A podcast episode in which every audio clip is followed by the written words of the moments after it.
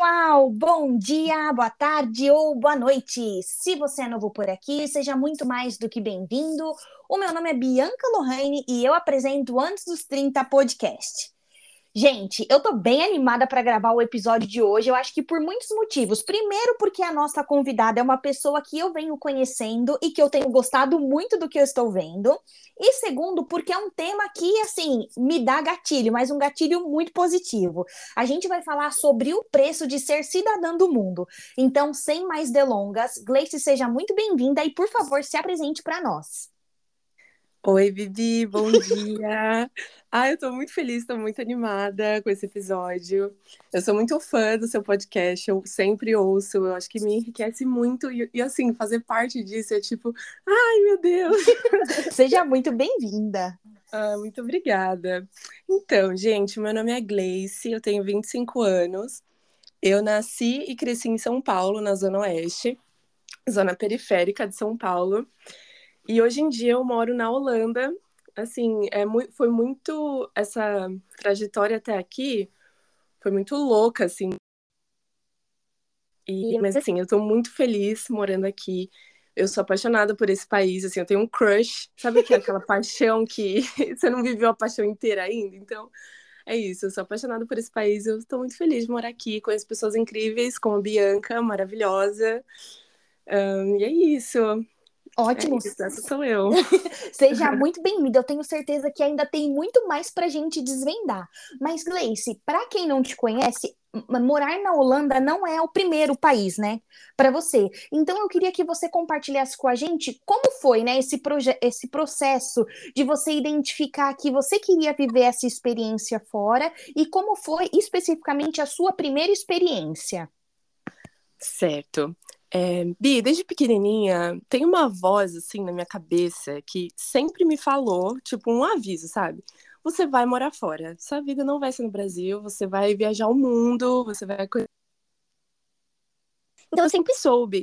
Só que, assim, pra minha realidade, era impossível. Ninguém da minha família nunca tinha nem viajado pra fora do país, quanto menos, tipo, morar fora, não, isso muito longe da minha realidade.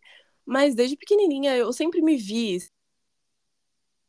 viajando de avião por longas horas, sempre me vi, tipo, em Paris, em Nova York, em Dubai, mas eu sempre guardei pra mim, porque eu tinha até medo de falar, sabe sobre essas coisas pras pessoas, porque podia soar meio ofensivo, principalmente pros meus pais, que eles nunca teriam oportunidade de bancar uma viagem dessas pra mim, mas essa vontade sempre teve ali. E aí, conforme eu fui crescendo, fui pro ensino médio, e assim, minhas amigas todas já sabiam o que elas queriam fazer na faculdade, e eu era sempre a confusa, tipo, ai meu Deus, o que eu vou fazer na faculdade? Eu não tenho vontade de fazer nada, nenhum curso, assim. E aí passou o ensino médio, eu saí do ensino médio, o que eu faço? O que eu quero fazer da minha vida? Eu não quero trabalhar de... Assim, na época eu trabalhei de telemarketing, sabe? Eu não sei se você conhece o sistema de telemarketing, assim, é bem puxado, é bem pesado. Mas, assim, eu sempre tive essa certeza de que eu iria. E, cara, eu acho que eu só... E aí, eu fiz 18 anos, eu tava morando com os meus pais, tava desempregada. E aí eu resolvi correr atrás disso. Eu falei, não, cara, tá na hora, eu preciso seguir essa voz, obedecer essa voz, porque tá gritando no meu coração, sabe? Não é nenhuma coisa que, tipo, eu escolhi. Eu acho que morar fora que me escolheu, sabe? E aí foi isso. Em 2018 eu saí da casa dos meus pais, fui procurar um emprego, eu consegui um emprego num hotel fazenda para cuidar de crianças, só que era em outro estado. Então eu saí da casa dos meus pais, fui morar em Minas Gerais, no sul. Maravilhoso. E lá eu pude cuidar de crianças que... Na minha cabeça, o único jeito que eu tinha de sair do Brasil é fazendo um intercâmbio de au pair, que é o mais em conta, né, o mais barato. E aí eu fui seguindo os passos que eu precisava seguir para fazer esse intercâmbio.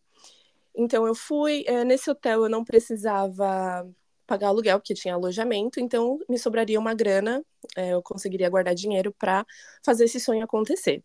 Então, tudo foi assim, caminhando de um jeito que era para ser. Eu consegui as horas que eu precisava comprovar para a agência de Au Pair com crianças e consegui, assim, o dinheiro para fazer documentação, para tirar minha carteira de habilitação, que também é um requisito. Só que eu só tinha 18 anos, eu não tinha experiência nenhuma de vida, assim, eu era uma criança que acabou de sair. Não foi tão simples, tão fácil como eu esperaria que tivesse sido. Esse processo em Minas Gerais durou 2 anos. Então, dos 18 aos 20, eu fiquei trabalhando, vivendo coisas também, né? Porque realmente foi uma mudança muito drástica. Sair da casa dos meus pais e morar em outro estado. Foi, assim, uma experiência bem maluca, mas eu aprendi muito. E aí, muita coisa aconteceu, né? Eu fui aprendendo muita coisa na vida, assim, tipo, tomando vários tapas na cara, eu diria, da vida. E aí foi quando eu decidi, falei, cara, não dá mais para esperar, eu quero, agora eu acho que essa é a hora. Então eu decidi voltar para casa dos meus pais para começar, né, o processo com a agência e arrumar a documentação.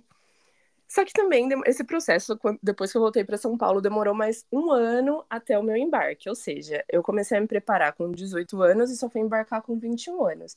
Mas não é porque, assim, o processo demorou na agência, o processo pessoal meu que demorou mesmo.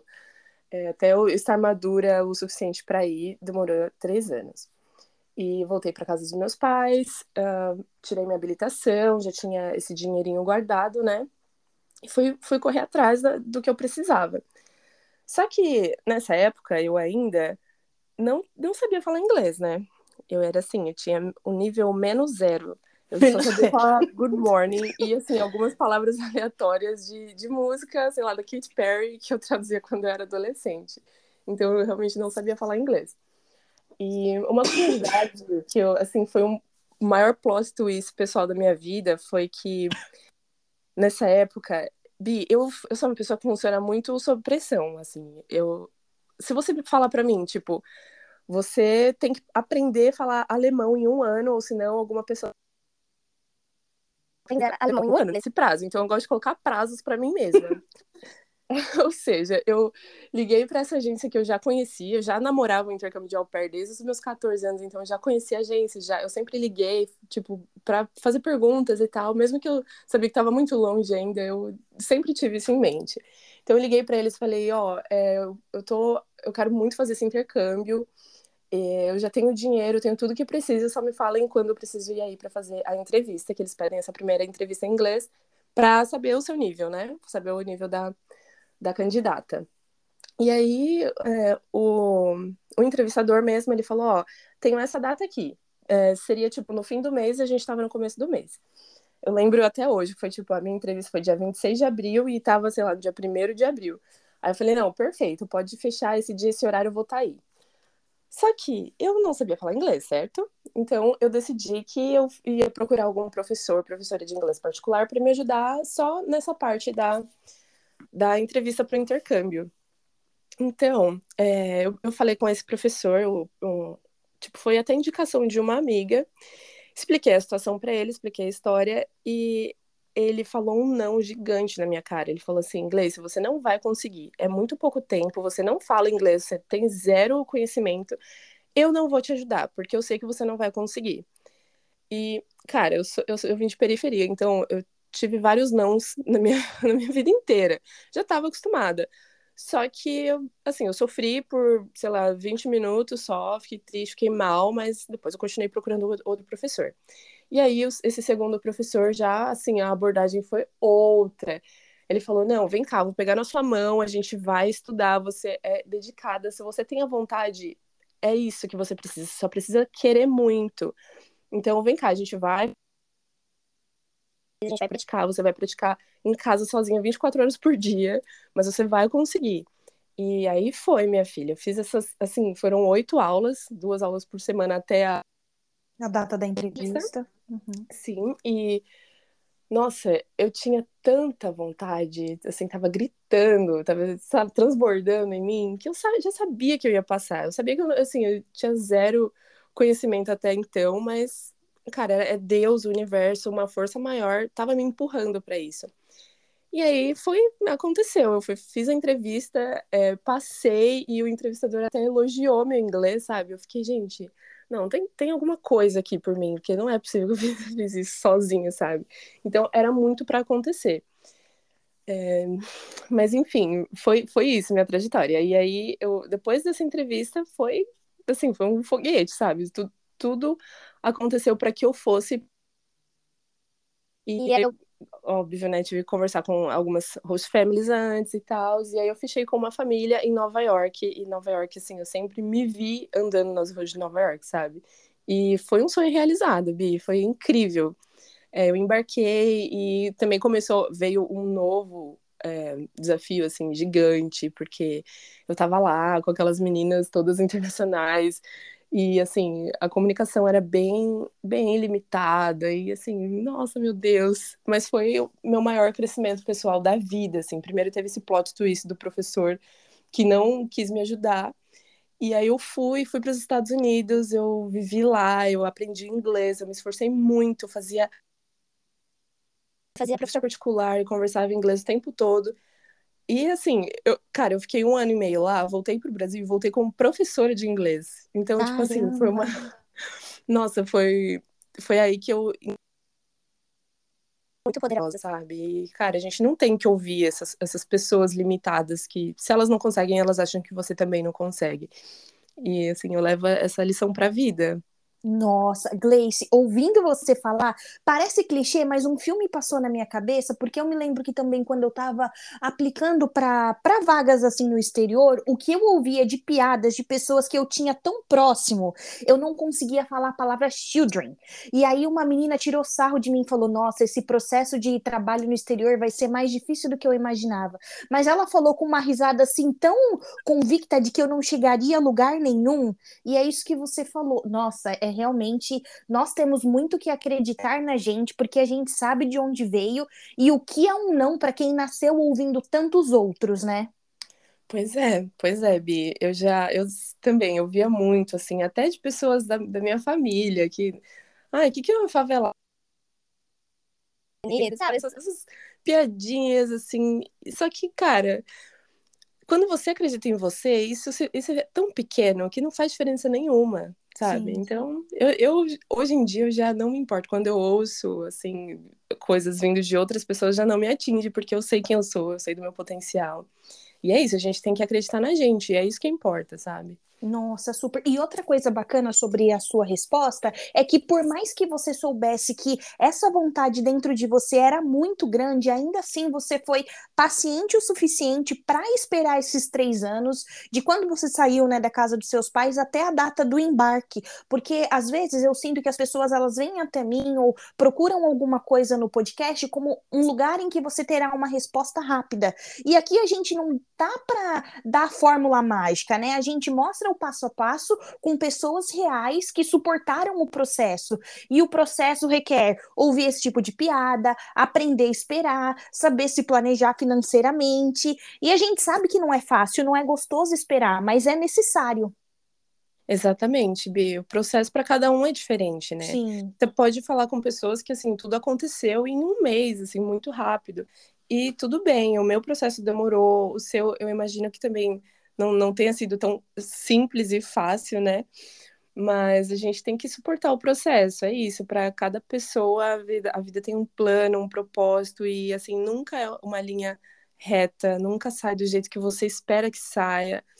Mas é isso, a gente tem que ter sempre paciência e humildade de esperar o tempo que for preciso, porque, às vezes, pode ser até que aconteça rápido, sabe? Mas se você não tá pronto ainda, se você não tá maduro o suficiente para viver... não vai ter valido a pena, você vai acabar, assim, estragando, não vai ser legal. Mas é isso, cara, a gente tem que... Sim, acho que essas são as chaves principais. Nossa, super. E nesses 3 anos que você ficou se preparando, eu imagino que você tenha consumido conteúdo, né, dos Estados Unidos especificamente, do programa Au Pair. Então, a minha pergunta para você agora é o seguinte, de tudo que você pesquisou e assistiu, ouviu, quando você chegou nos Estados Unidos, essas informações bateram? Qual foi a sua primeira impressão? Olha, Bi, eu sempre procurei muito. Acho que desde que eu ganhei meu primeiro computador, assim, eu tinha uns 10 anos, eu ficava pesquisando viagens e países diferentes e não sei o quê. E aí depois eu fui ficando mais velha e sabia já que eu ia fazer o intercâmbio de Au Pair. Eu comecei a consumir muito conteúdo sobre o programa, meninas que já foram e tal, que estavam lá. E assim, eu posso dizer que 80% do que eu vi era real. 80%, assim. Os outros 20% eu aprendi, assim, na marra, chegando lá e assim, fiquei muito surpresa com algumas coisas. Mas, o básico que eu ouvia era, assim, a convivência, como seria com, tipo, morar na casa de uma família que você nunca nem viu na vida, sabe? Uma família que não é sua.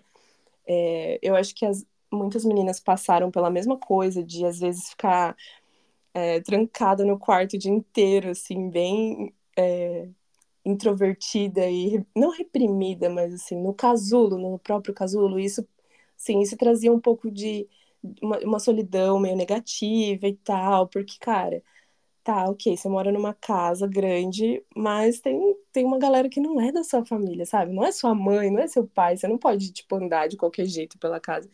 Então, eu já fui... Enfim, no Instagram, já, assim, já falavam, então eu já sabia o que esperar disso.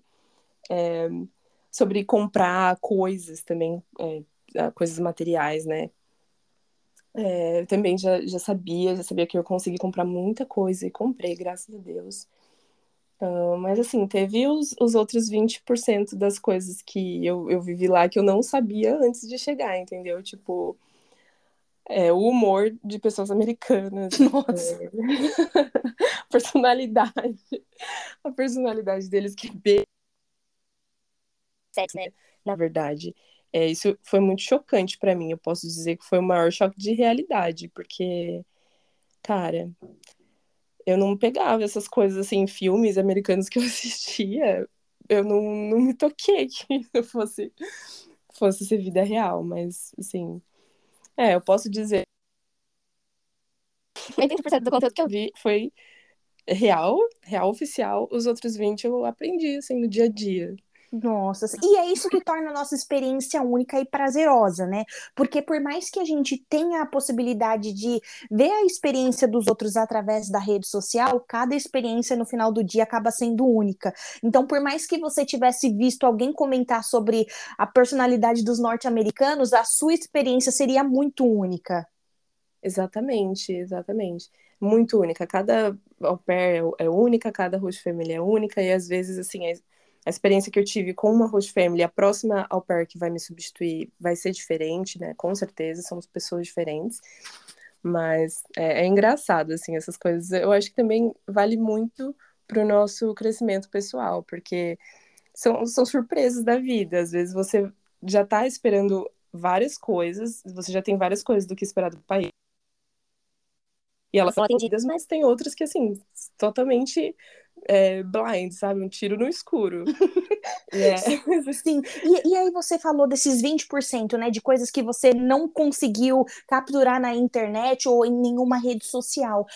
Para além do idioma, né? E todas essas dificuldades culturais em termos de personalidade. O que mais você aprendeu nessa experiência nos Estados Unidos e agora morando na Holanda? Olha... Eu posso dizer que o que ninguém fala na internet é a qualidade da água desses países. Caramba! Parece bem bobo, Bi, mas, nossa, nos Estados Unidos eu não conseguia tomar água. Então eu tinha que ficar comprando água no mercado, em garrafa de plástico, que é, assim, pra mim é um absurdo. Nossa, então isso pegou muito. Parece um negócio tão, assim, banal, mas não é, menina. A água é muito importante. Tipo, no Brasil, na casa da minha... Não sei se você conhece, uhum. A qualidade da água é maravilhosa, então assim, você bebe aquela água, você sente de refrescando por dentro, e é prazeroso tomar água, então você consegue viver sua vida, fazer as coisas normal, porque você tá hidratado, tá feliz. Mas nos Estados Unidos a água é ruim, era assim, salgada, Então, tipo, não dava, assim... E água faz muita diferença, eu acho, assim. Pelo menos pra mim, no meu dia a dia, cara, se eu não tomar uma quantidade mínima de água, tudo sai errado. E eu passo por isso aqui na Holanda também. A qualidade da água aqui é um pouco melhor do que nos Estados Unidos, mas ainda assim, não é aguinha brasileira, né? Mas, enfim, é uma coisa muito mínima, mas pra mim fez muita diferença. Eu não tava esperando, tanto nos Estados Unidos quanto aqui. Foi bem chocante pra mim. Mas fora isso, tem, sei lá, você trabalhar com pessoas norte-americanas, trabalhar para eles, né? Sim, eu acho que eles são um pouco... Por uma questão cultural, né? Eles querem saber todos os detalhes do que está acontecendo, e assim, são super sistemáticos e tal. O que foi muito diferente pra mim, porque eu era mais tranquila, assim, no trabalho. Tipo, se tá dando tudo... Tá indo tudo certo, então tá indo tudo certo. Eu não tenho por que se estressar, sabe? Uhum. E, sim, vivendo nos Estados Unidos, eu percebi que eles se estressam muito mais fácil com coisas pequenas.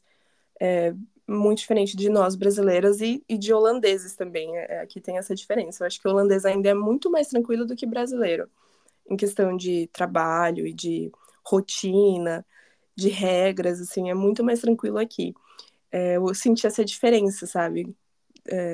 Também dos Estados Unidos, Brasil e Holanda. Cara, muito interessante. Nossa, muito. E você tem propriedade para falar de 3 países. Olha a sua potência. Mas agora que a gente já começou a falar um pouco da Holanda, eu queria entender, dentro desse 1 ano e meio de Estados Unidos, quando que você identificou que os Estados Unidos não eram um país para você? Porque você chegou sem conseguir falar o idioma, né? Teve acesso a um poder de compra que você não tinha no Brasil. E o que te fez entender que lá não era um lugar que você queria firmar raízes, voltou para o Brasil e acabou chegando aqui na Holanda? Como é que foi essa transição? Bi, eu posso falar que foi assim, e essas coisinhas de mindset de cada pessoa, norte-americana, porque, óbvio, eu não tive contato com muita gente, então eu não vou generalizar, mas com o pessoal que eu tive, eles eram meio que todos, pensavam todos da mesma forma e tal, então eu fui entendendo que se eu ficasse ali por muito tempo, talvez eu fosse ficar parecida com eles. E eu não queria isso, sabe? Uhum. Eu acho que os Estados Unidos, ele tem muito essa cultura de compra, e comprar coisas, e acumular coisas, e deixar tudo acumulado na garagem, sabe? E não usar. E eu não sou essa pessoa. Eu sou super consciente com o meio ambiente, que tudo que a gente compra tem um peso, que vai ficar aqui na terra por muito tempo. Então, e eu não quero passar isso pros meus filhos, sabe? De tipo, nossa, só porque você obedeceu hoje, eu vou te dar um presente. Assim, eu via muito isso lá. Então, cara, eu tinha muita certeza de que eu ia viver nos Estados Unidos por um tempo, porém eu não ia firmar raízes lá, não ia ficar lá pra sempre. Por conta disso, sabe? Pelo mindset do país. E também... teve muito essa coisa do racismo. Eu acho que isso você pode falar, né, melhor do que eu, mas por eu ser latina, por ser, né, da parte sul da América, eu, assim, eu via muita coisa, eu ouvia coisa que não era bem. E também eu não queria criar meus filhos num ambiente assim, num país assim. Então, foi aí que eu decidi que eu não queria mais. Mas, assim, foi muito importante minha passagem pelos Estados Unidos. Foi, assim, nossa, uma das coisas mais importantes que aconteceu na minha vida, porque foi lá que eu aprendi o inglês, sabe? Nossa. E o inglês hoje, nossa, mudou a minha vida completamente. Caramba, Gleice, mas sabe o que eu acho mais legal de tudo que você tá falando? É porque para você chegar nessa conclusão de que um país não é para você, você precisa se conhecer tanto, você precisa estar tão certa dos seus valores, porque é aí que eu vejo muita gente se perdendo. As pessoas vão embarcar para o desconhecido, não sabem nada sobre elas mesmas, e aí acabam comprando ideia dos outros. Às vezes elas começam a entrar nessa rotina de consumo, nem sabem por quê, nem sabem para quem, não sabem aonde começou esse desejo. Então, quando eu vejo você, uma pessoa tão nova, né? Eu tenho 29, você tem 25, mas você já é tão consciente de coisas que você não quer nem passar para as pessoas que virão depois de você, no caso, seus filhos. Gente, isso é muito poderoso. Sim, é muito importante. Autoconhecimento é tudo, assim, é tudo que a gente tem, sabe? Porque é isso que você falou, às vezes a gente acaba comprando a ideia do outro que não faz sentido pra você, e aí você vai ficar lutando contra isso, você vai ficar, assim, perdido e não sabe o que fazer. É muito complicado, mas, assim, eu já passei por isso, claro, eu acho que todo mundo em algum momento, né, já passou por isso. Por exemplo, no Brasil, eu fiz alguns concursos públicos, porque os meus pais colocaram isso na minha cabeça de que isso era bom, sabe? Ah, faz concurso, e aí você vai ter um trabalho estável, e aí você vai poder viajar nas suas férias. Cara, e foi assim pra mim e pro meu irmão. O meu irmão, ele... Isso foi pra ele, sabe? Então ele é concursado no Brasil, tem a família dele... Ele tem os pés no chão no Brasil, assim, ele é bem... Não era pra mim, era muito diferente. Então eu cheguei a fazer, assim, só pra, né, falar pros meus pais, ó, tô me esforçando. Inclusive, passei em alguns, mas não era pra mim. Eu me conhecia o suficiente pra saber que não valesse a pena. Não ia valer a pena, por mais que eu ia ter um salário bom, um emprego estável. Não era pra mim. Então, eu preferi passar todos esses perrengues que eu passei, mas eu estou vivendo o que é pra eu viver, sabe? O que foi feito pra mim. Então, e tudo isso por conta do autoconhecimento. Você tem que saber, assim... Ficar em silêncio por um tempo para ouvir, né, sua voz interna, ouvir o que Deus quer falar para você, assim, Deus ou o universo, o que seja. Eu acho que isso a gente só consegue quando a gente fica em silêncio mesmo por um tempo e se ouve. Nossa, super, exatamente isso. E inglês, quando você saiu do Brasil com o objetivo de aprender o inglês, em algum momento você esteve aberta para conhecer pessoas brasileiras, ou porque o seu objetivo era aprender o inglês, né, dominar esse idioma, você restringiu suas amizades? Como é que foi esse processo de construção de rede de apoio fora do Brasil? Então, Bi, esse assunto me assustava um pouco, porque eu tinha meus amigos no Brasil e eu amava muito eles, nossa, eu achava que eu nunca ia fazer amigos tão bons quanto os meus amigos do Brasil, e aí eu fui meio assim, tudo bem se eu não fizer amigos, sabe, uma hora eu vou voltar pro Brasil pros meus amigos aqui, assim, eu tinha uma cabeça bem, bem fechada, infelizmente, mas chegando lá, eu vi que tinha muita gente no mesmo barco que eu, meninas brasileiras e internacionais que também estavam lá sozinhas e procurando, né, essa rede de apoio construir. Então, eu fui abrindo mais o meu coração, tipo, não, eu realmente vou precisar fazer amigos aqui, não vai ter como, sabe, eu ficar sozinha esse tempo. As minhas primeiras amizades foram amizades brasileiras, e só que depois de um tempo...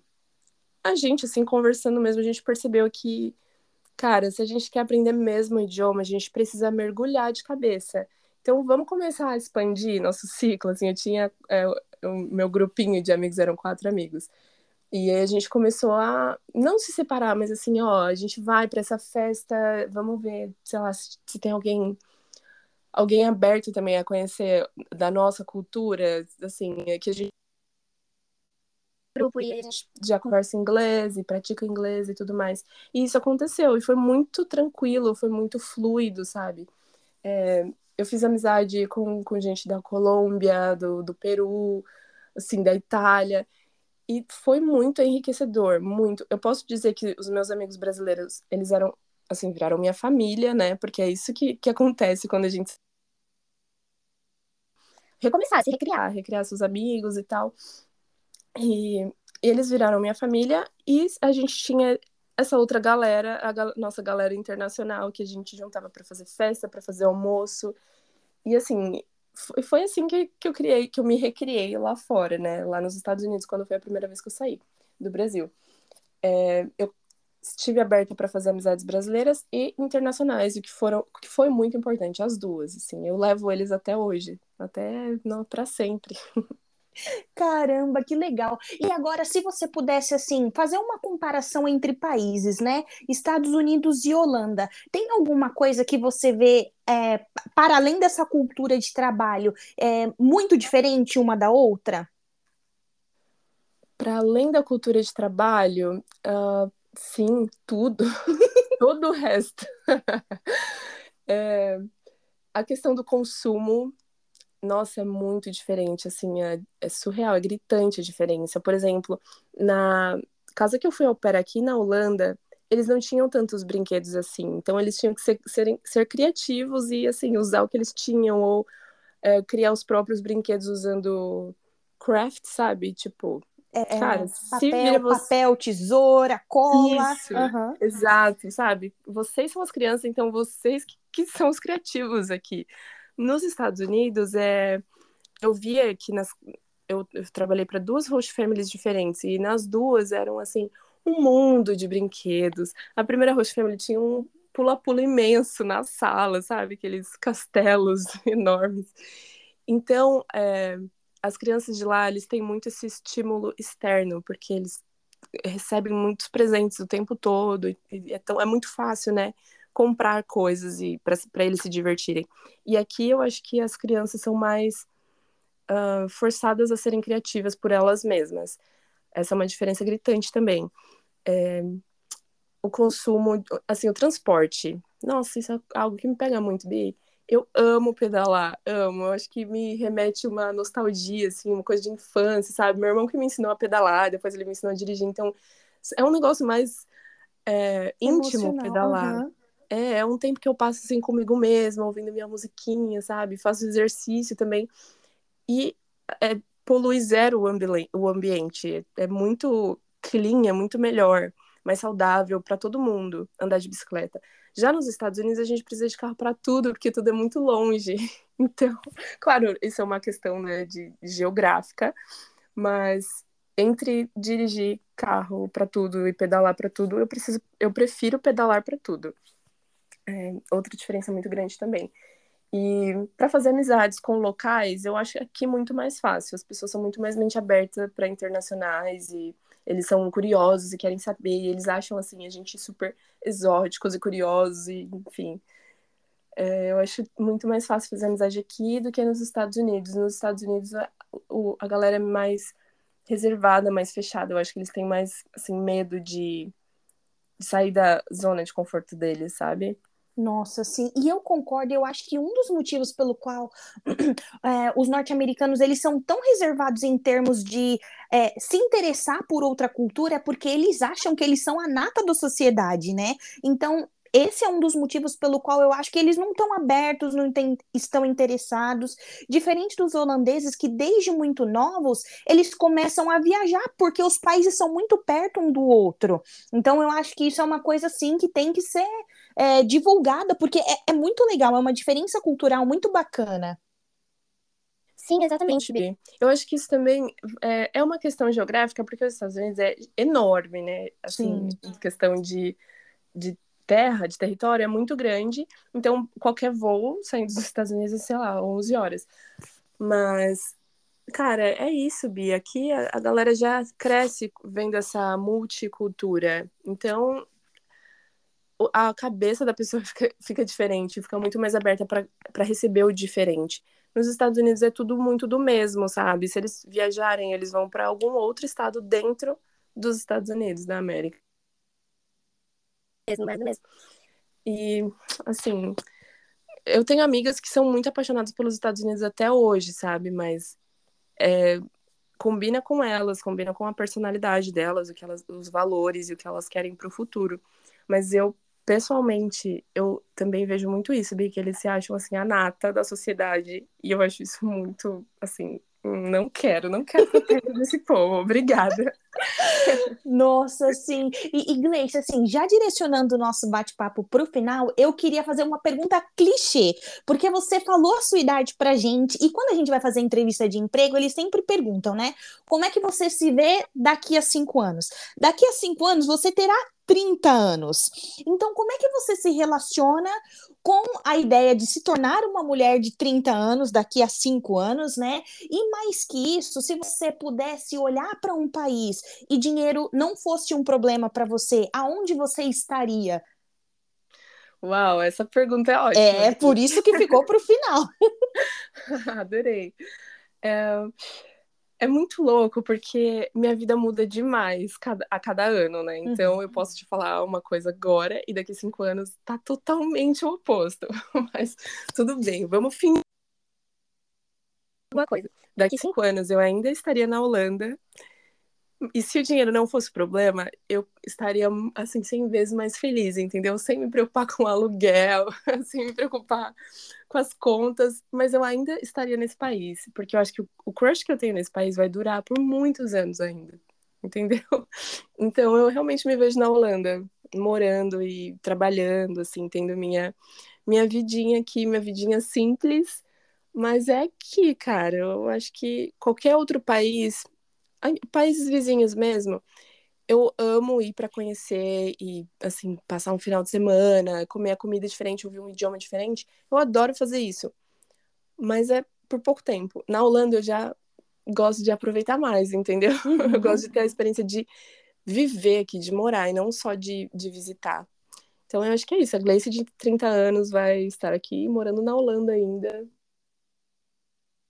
Talvez... Ótimo. Vamos jogar pro universo. Exato, exatamente. E eu acho que esse é o bacana dessa pergunta. Porque, Gleice, você é a prova viva de que, assim, se você tem um sonho, acredita nele, o universo faz o resto. Então, nossa, eu tô muito bacana de ter conhecido um pouco mais da sua trajetória. O preço de ser uma cidadã do mundo, ele é bem alto, né? A gente abre mão de muitas coisas para viver o que a gente vive aqui, mas eu acho que desde que o nosso coração, ele esteja calmo, né? Você tá dando a resposta que ele te pediu por tanto tempo, eu acho que já vale o esforço. Exatamente, Bi. É isso, ser uma cidadã do mundo alto. Assim, ouvir seu coração e confiar e entregar tudo é muito louco, assim. Você entra num lugar na sua mente que pode ser muito desconhecido por muita gente, mas o retorno que você recebe em troca compensa, sabe? Vale muito a pena. Eu amo ser uma cidadã do mundo, eu não queria ter tido outra vida. Tô muito feliz. Nossa, então é isso. Temos um episódio. Muito obrigada pela sua participação. Imagina, Bia, eu que agradeço, eu adorei, pode me chamar quantas vezes você quiser, vai ser um prazer pra mim. Tá, joia, um forte abraço e até a próxima. Até, Bia, tchau, tchau.